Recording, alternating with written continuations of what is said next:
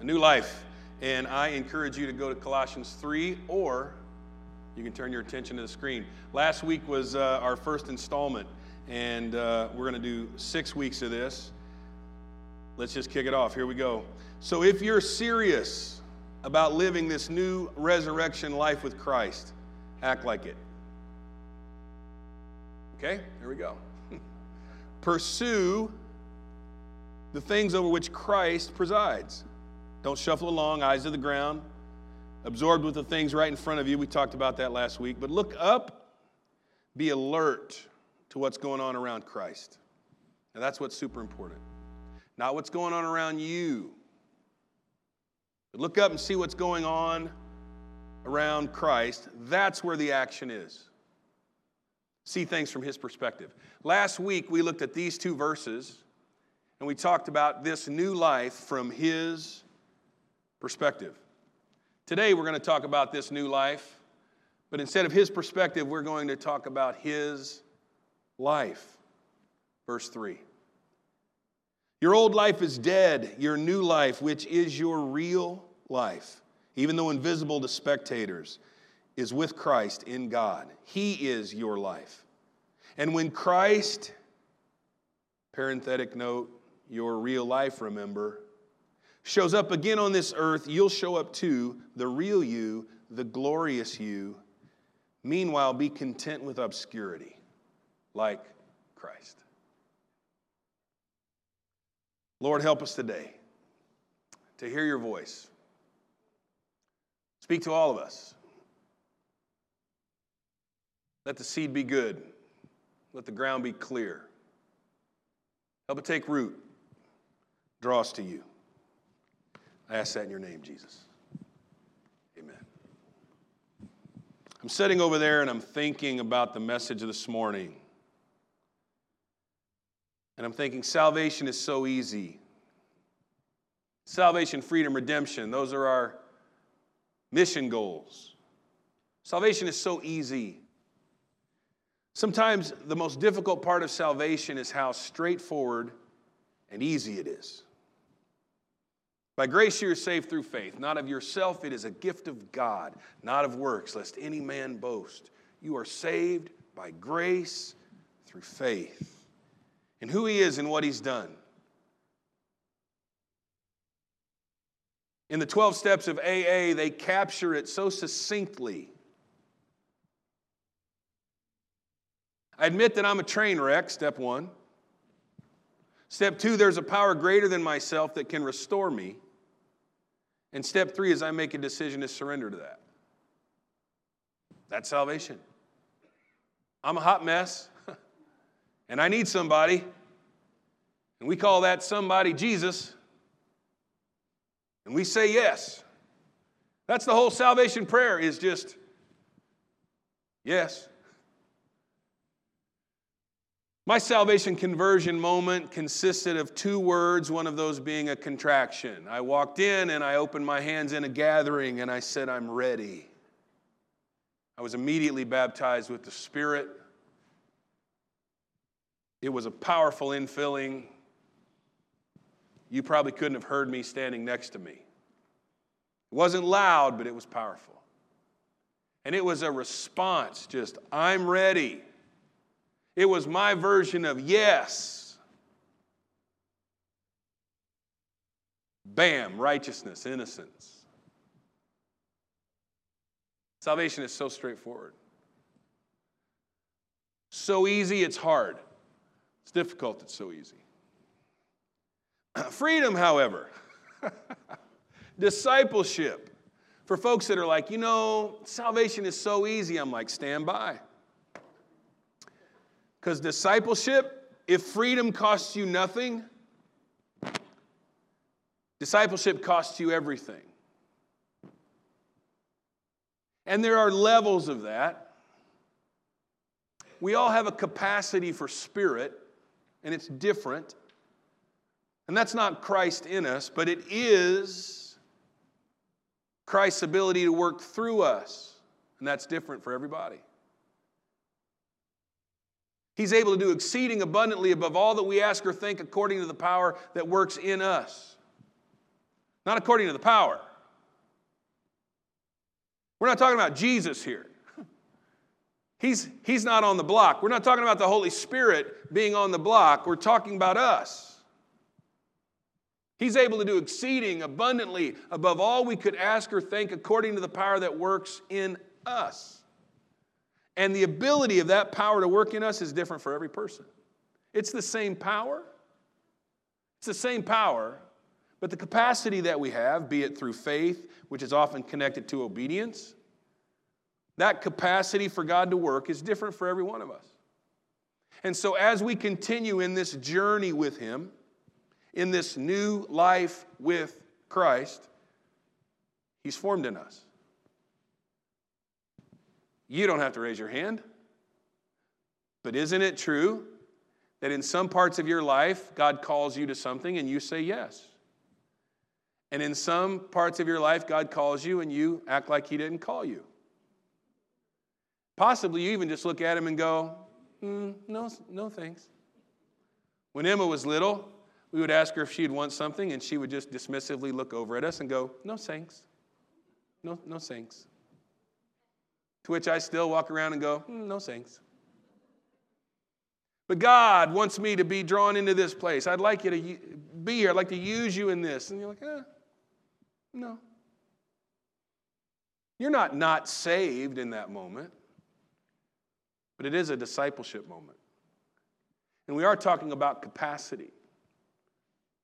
The capacity which is faith, which is often built through obedience, which is built from trust.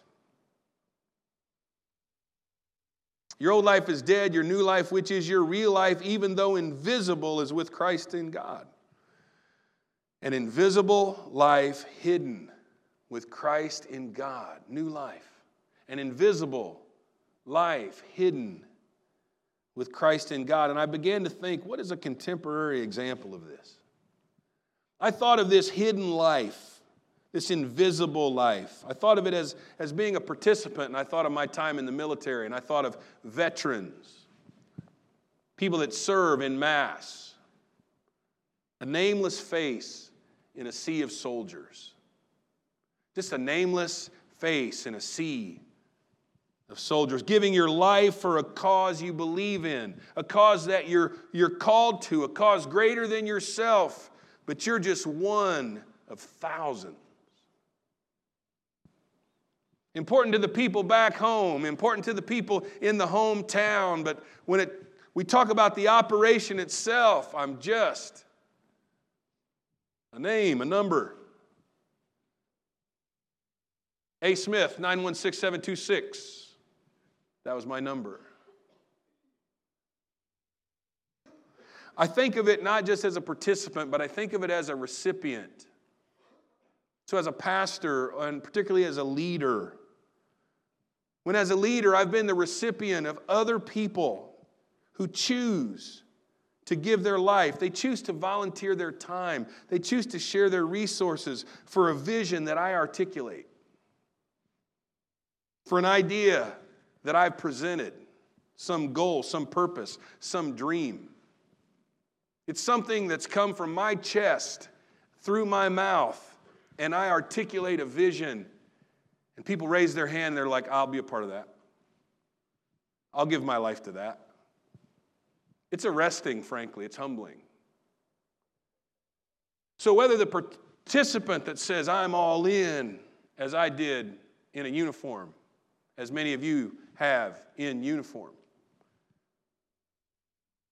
or when you're leading something and you present something and people say, I am willing to give myself to this thing. I am willing to take my identity and I am willing to take my individualism and I am willing to surrender it to this cause. That's discipleship.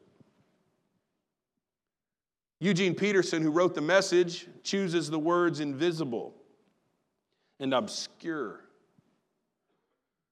And those words capture the now life of our new life, the now life, the now condition of our new life. So, just like Christ, you see, he wasn't seen and he wasn't understood. He was experienced by others, right? They experienced his ministry. But he wasn't actually seen all the time, and he definitely wasn't understood. I'm thinking of a time where a, an angry crowd came to Jesus, and Jesus just slipped out of the crowd. I'm like, Jesus just slipped out of the crowd? If it was Bono, could he slip out of the crowd? He just slipped out? I think of the garden. We're going to go after this Messiah king. We're going after this young rebel soldier, this young rebel leader. Judas says, I can deliver him. Doesn't, hasn't that ever been bizarre to you? That Judas needed to show up and identify who Jesus is? Hasn't that ever struck you as weird? Jesus, this amazing, huge face on the news, public, nobody knew who he was. He was unseen, indiscriminate.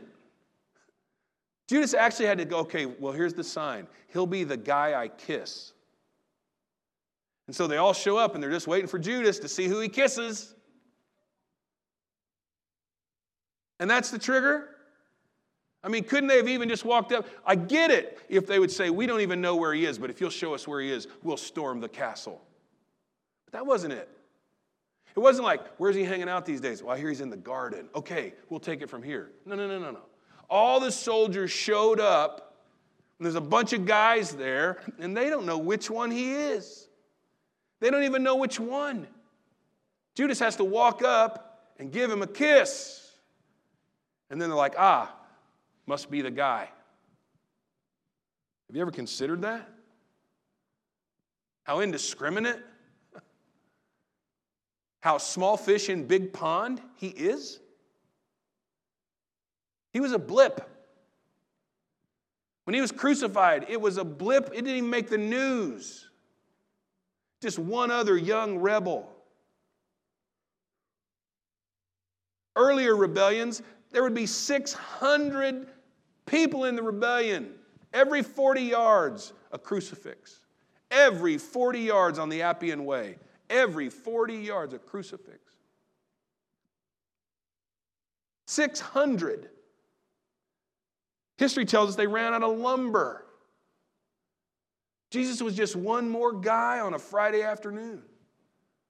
They didn't even know who he was.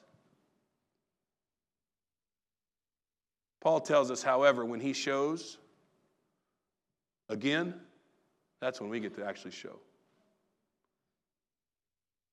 But until then, it says, what we read today, be content with obscurity. Be content with obscurity. Now, if you uh, look at other readings, the message is an idiomatic translation. If you look at other translations of the scripture, that phrase at the end, meanwhile, be content with obscurity like Christ, is not in any of those. It's not in any of those. Eugene Peterson, when he was in Baltimore, actually Bel Air, which is a little northeast of Baltimore, we moved here from Bel Air. That's where Melinda and the kids and I lived. We lived in that town. And so I passed the church that he pastored. I passed it all the time. We'd take the kids to soccer. We'd go past the church that Eugene Peterson pastored. When he was out there in Baltimore, he found that people didn't understand the scripture. He was schooled and educated as a professor in both Hebrew and Greek, but was a pastor. And so he just did this whole thing to help people understand better. It's called an idiomatic translation. What he did right here was something kind of pastoral. He just kind of dropped a little pastoral thing in there. It's not in any of the other translations. It's just his take on this. And he says, Oh, hey, by the way, meanwhile, meanwhile, meaning what? Well, while we're waiting, while we're waiting for him to be seen in all of his fullness, when will that day be? Well, that's the last book of the Bible, right? What's the name of the last book of the Bible? Anybody? Revelation. That's the abbreviated title. The whole title is, and what's the first five words say? The revelation of Jesus Christ.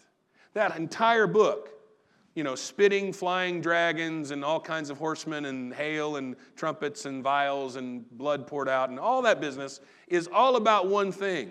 It is all to show that Jesus is Lord. It is the revelation. That entire book is the revealing of Jesus. The whole thing is about who Jesus is. Every other thing in there the horsemen and the scorpions and the smoke and the pits and all of the abyss and the Babylon, all that business. It's all a setup. They're all props for who Jesus is, revealing finally who he is. And when he gets revealed, we get revealed. But until then, Pastor Peterson says, be content with obscurity. I think this is what we do every Sunday. We read the scripture and we expound on it. That's what he did. He just added it. Got me thinking obscurity. Obscurity as a noun is this the state of being unknown, inconspicuous, unimportant. To go into obscurity, you're unimportant, unknown, inconspicuous. But the verb, the verb obscure, means to conceal to make indistinct. And that grabbed my chest. That grabbed me. Obscurity, just like Christ, is not a lack of engagement. Obscure living, to be obscured, is not a lack of engagement. It's not benign, it's not powerless, it's not without impact. It's not waffling. It's not unsure of my God connection or my God calling. For my life to be obscured, question is by what? The writer says that we are dead and our life is hid with Christ in God. What are we obscured by? By Christ. Is my life obscured by Christ? Is it indistinct from Him? Am I concealed, but concealed by the covering of Jesus? When people see me, what, or more importantly, who do they see? When people see you, when people see us, this is the discipleship part. When people see us, who do they see? Jesus in Philippians 2 tells us that he made himself of no reputation. He took upon him the form of a servant. He became obedient unto death, even the death of the cross. Galatians 2:20, you could probably quote it with me. I'm crucified with Christ. Nevertheless, I live. Yet not I, but Christ lives in me, and the life that I now live, I live by the faith of the Son of God. And it doesn't say faith in the Son of God, it says faith of the Son of God, the Son of God's faith. Make it a possessive. It's the Son of God's faith by which I live. It's me tucked in to Him so that when you see me, you see him. Does that sound familiar? Jesus said, When you've seen me, you've seen the Father. He was concealed by the Father, indistinct from the Father. People didn't know him, they felt him. He still had impact, he still had engagement. Jesus tells us in John 14, he says, I do what my Father tells me to do. In John 12, he says, I say what the Father's told me to say. Are, are we concealed in the Father? Are we indistinct from the Son? That's the thing that's kind of cranking around on me today. Like, where are we in that whole deal? What has Christianity become for you? What is it for you to be concealed by Him, indistinct from Him, from His ways? I was trying to think of that meeting. I was trying to picture it in my mind, that meeting. You know, you got Jesus in the middle, right? And John's leaning against his shoulder, and everybody's like tucked around the long table. Remember that? Remember that board meeting they had? where they were talking about how they were working on their branding strategy. Remember that? They all sat around and wondered what kind of branding strategy they should have for their ministry. What should it look like? What kind of t shirts they should get? What kind of ads they would run? Where the logos would be? Huh? It's almost comical. It's almost, people in here probably like, stop it. like you're, you're being sacrilegious or something. You think Jesus sat around and said, fellas, we need to market this? Jesus was the guy that said, don't tell anybody. Jesus was the guy that prayed for people and they were healed, and then he went out the next morning to pray, and the disciples came out and said, The whole city has turned out for you. What would happen today if that was the case? Andy, somebody comes in. Andy, they heard about, they heard about, it's like everybody's outside. They want to get in the church. They're going to get in here, everybody. You know what Jesus did? He goes, I'm so glad you guys showed up this morning because we need to go to the next town. Thank you. Now I don't have to walk back and get you. You're already here, so let's just continue going. Do you understand what that meant for the people in the town? What kind of cussing happened about 11:30 when he didn't show up? Three o'clock. What kind of God is this? What kind of thing are we doing here? This is a calling to authenticity. This is a calling to actual connection with Jesus. Actual connection with Jesus. This is a, a stripping away, a peeling away of religious trappings. The things that we promote. This isn't a date. This isn't a date today. This isn't Arnick being up here doing a super great job so you like us, so you like him. We do good children's programming so you like it. That's not what this is. That's not what it's supposed to be. It's not this thing where we get together and we try to, like a date, put our best foot forward and try to be something that you're going to value. Something that when you compare this church with that church or that person with that person or that with that, you compare it and you're like, hmm, let's see, I'll do that one. I get it. That's why I'm talking about it. I get how it happens because it's subtle. It's subtle and it sneaks up on us and we like present this thing on Sunday. Frankly, let me just be completely honest with you right now. I would never come up with all of this. If I was on an island with a Bible, me and a Bible, I would never come up with all this. I'm not sure you would come up with it. What I would come up with is something about Him hiding me, me being hidden in Him, me hearing His voice, walking through that walking through day by day. Recognition that I don't need recognition. Recognition that this isn't about us promoting a brand. It's not even about us promoting Christianity. It is about us promoting Jesus. But it is about promoting Jesus because that's all they see. It's not me with some super cool marketing tool that I slide Jesus in. He's all they see. Like, that's all that's happening here. We get together as His body and we serve and we love and we do love and we do serve. And this is valuable. I just said I would never come up with it. It's valuable. It's valuable to gather in community. It's valuable to sing together. I saw God working today in amazing ways. I sat right back here and I looked around at different times and I saw children that God was touching. And I thanked God for this community and for this space for those children to be here.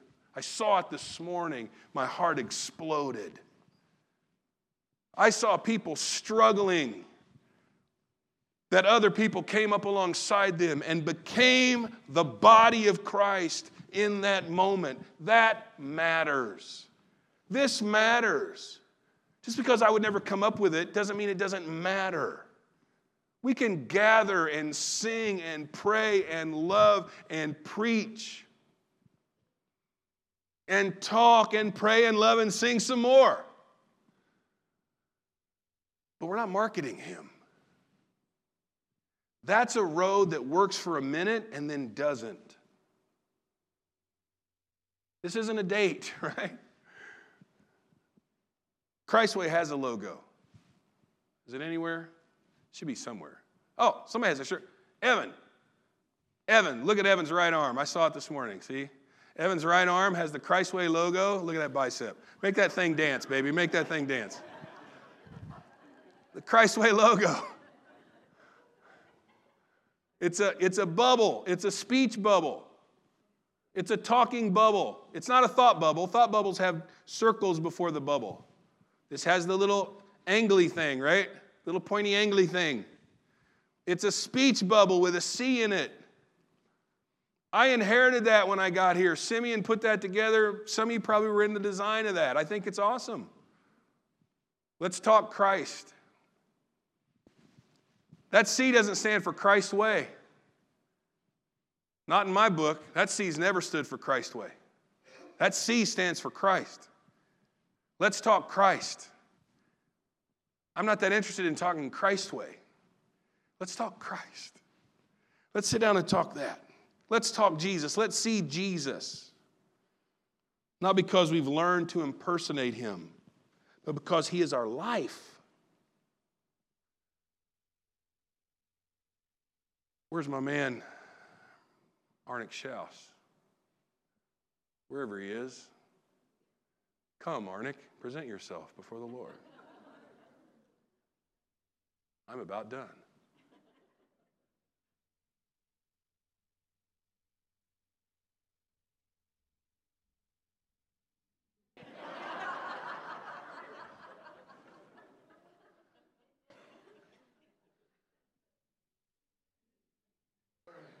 We're not trying to impersonate God.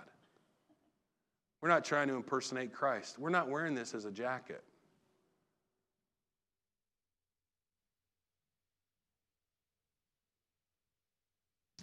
In churches, it's super easy to be Jesus y on Sunday and nothing else the rest of the week. I, I totally get it.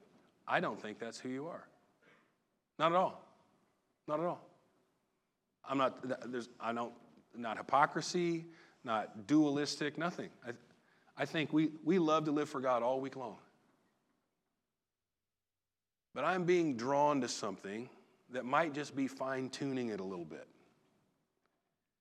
I don't want the trappings of religion to be in the way of the flow of the Spirit of God, where we're not seen which is ironic that I'm standing in front of you under these hot white spotlights saying, Don't be seen.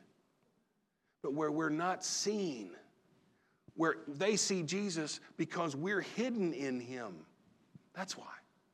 Not because we're trying to make a great presentation of Jesus, not because we're trying to wear Jesus. Our life is hidden in Him. Hidden in Him. Funny, I, as I was thinking about this this morning, I thought my mind went to this Super Bowl ad. It was for Pepsi. And it was Steve Martin. And he does all these different things. He's like, he's, he's a surgeon. He's got a surgeon mask on, a doot, doot, doot, you know, hospital room. And he's like, he goes, Well, I hope that worked for you. And, and you look down and it's a dog. The dog is like looking up at him, a dog on the operating table. And then he takes off his mask and he goes, I'm just an actor. I'm supposed to make you think I'm this. And then he goes into something and the woman closes the door as he's the next person in line. He's like, oh. Did I make you think I was frustrated? Because I'm an actor. And he went through three or four different things. I watched it this morning. I, was, I remembered it and then I watched it this morning. Went through all these different things. It's a Pepsi commercial. At the end, he takes a he, he grabs a Pepsi. He's like, "Wow!" He's like, "Is that great taste or just acting?" And he says, "You'll have to buy it and decide for yourself."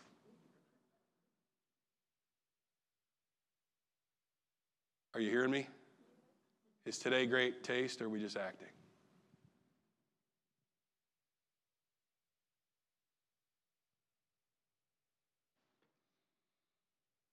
He loves us. We love him. He is real. We have lived it. We know it.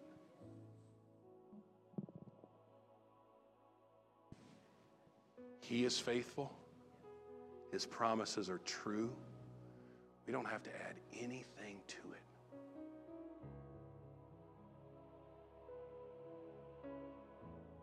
Let me take a second and I'm going to identify for you. I've already checked and they're here. So I don't want to embarrass them, but that's going to be too bad. I've already checked and I've identified that they're here. But I'm going to point out for all of us the person that violates this more than anybody else in the room.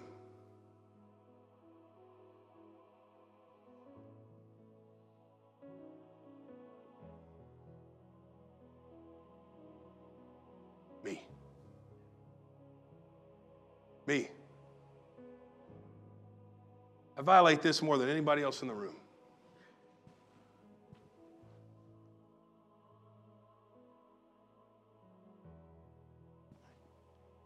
I don't know if it'd be a surprise to you. There are 150 moving parts. On a Sunday morning, 45 different people have assignments. I know when the screens are supposed to change. I know what the key changes are supposed to sound like. I heard a buzz off that speaker early on, a little static. And I was like, where is it? I know how things are supposed to roll. I know what that lobby's supposed to work like. I know how people are supposed to be moving here. I know things that are supposed to be happening. I know every single detail of this day. And there are hundreds and sometimes I'll be standing over here praying before I preach, and you're like, what a godly pastor. He is praying for that message. I am praying to not be mad when I preach for the half dozen things that went south. So maybe you're just getting to listen into what God's talking to me about today, but I think it's probably more than that. And I see things that we talked about, planned, prepared for, set up, work on Try to make it excellent, frankly. Make it good, not a distraction. Nobody's trying to get praised. We're just trying to not be a distraction. And then you step over into this thing of carnality. Step over into this thing where we make the presentation. Acting as if some break in the presentation will thwart the work of the Lord. I'm the worst. I'm getting better. I'm getting better, but I'm sure I'm the biggest violator in the place. And what I'm saying today is that I want to give space for Jesus to work. I want to have love for people in this room. I want to have love for the work of God. And I want to be able to recognize that if you're in the wrong key and you're playing something else and you're singing the third, like, okay.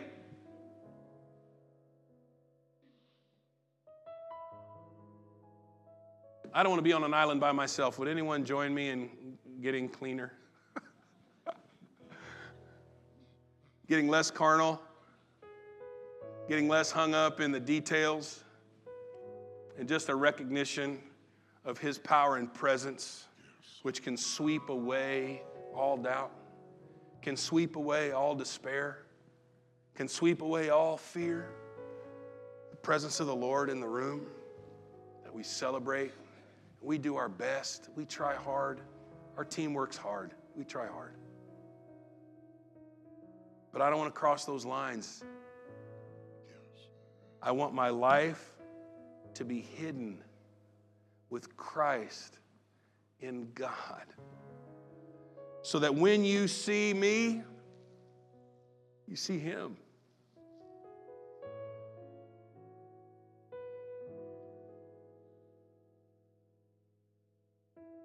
So, in these next few moments as we close out the day, I want you to pray and listen to Him. I admitted to you in the spaces that I err. Where have you erred? How has our life, your life, moved outside of being hidden in Christ? Just how has it happened? Because this is a drawing back, right? This is a drawing into Him, a, a leaning into trust, a leaning into His faithfulness, a leaning into His promises, which is what they're going to sing about. A leaning in to letting God be God, and we are just grateful to be here. And the change that happens in us just spills over. And we let Him make up the difference.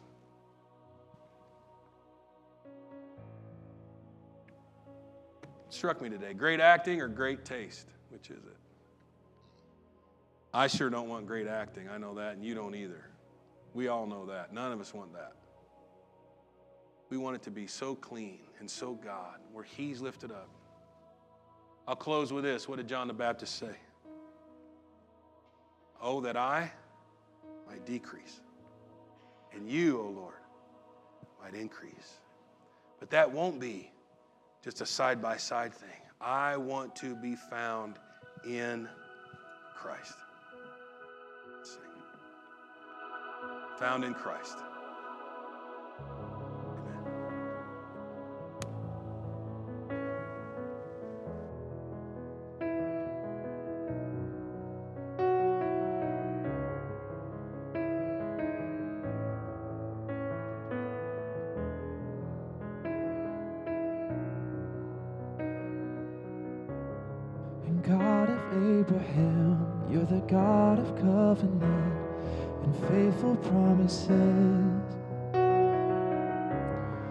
Time and time again, you have proven you do just what you said. Though the storms may come and the winds may blow, I'll remain steadfast.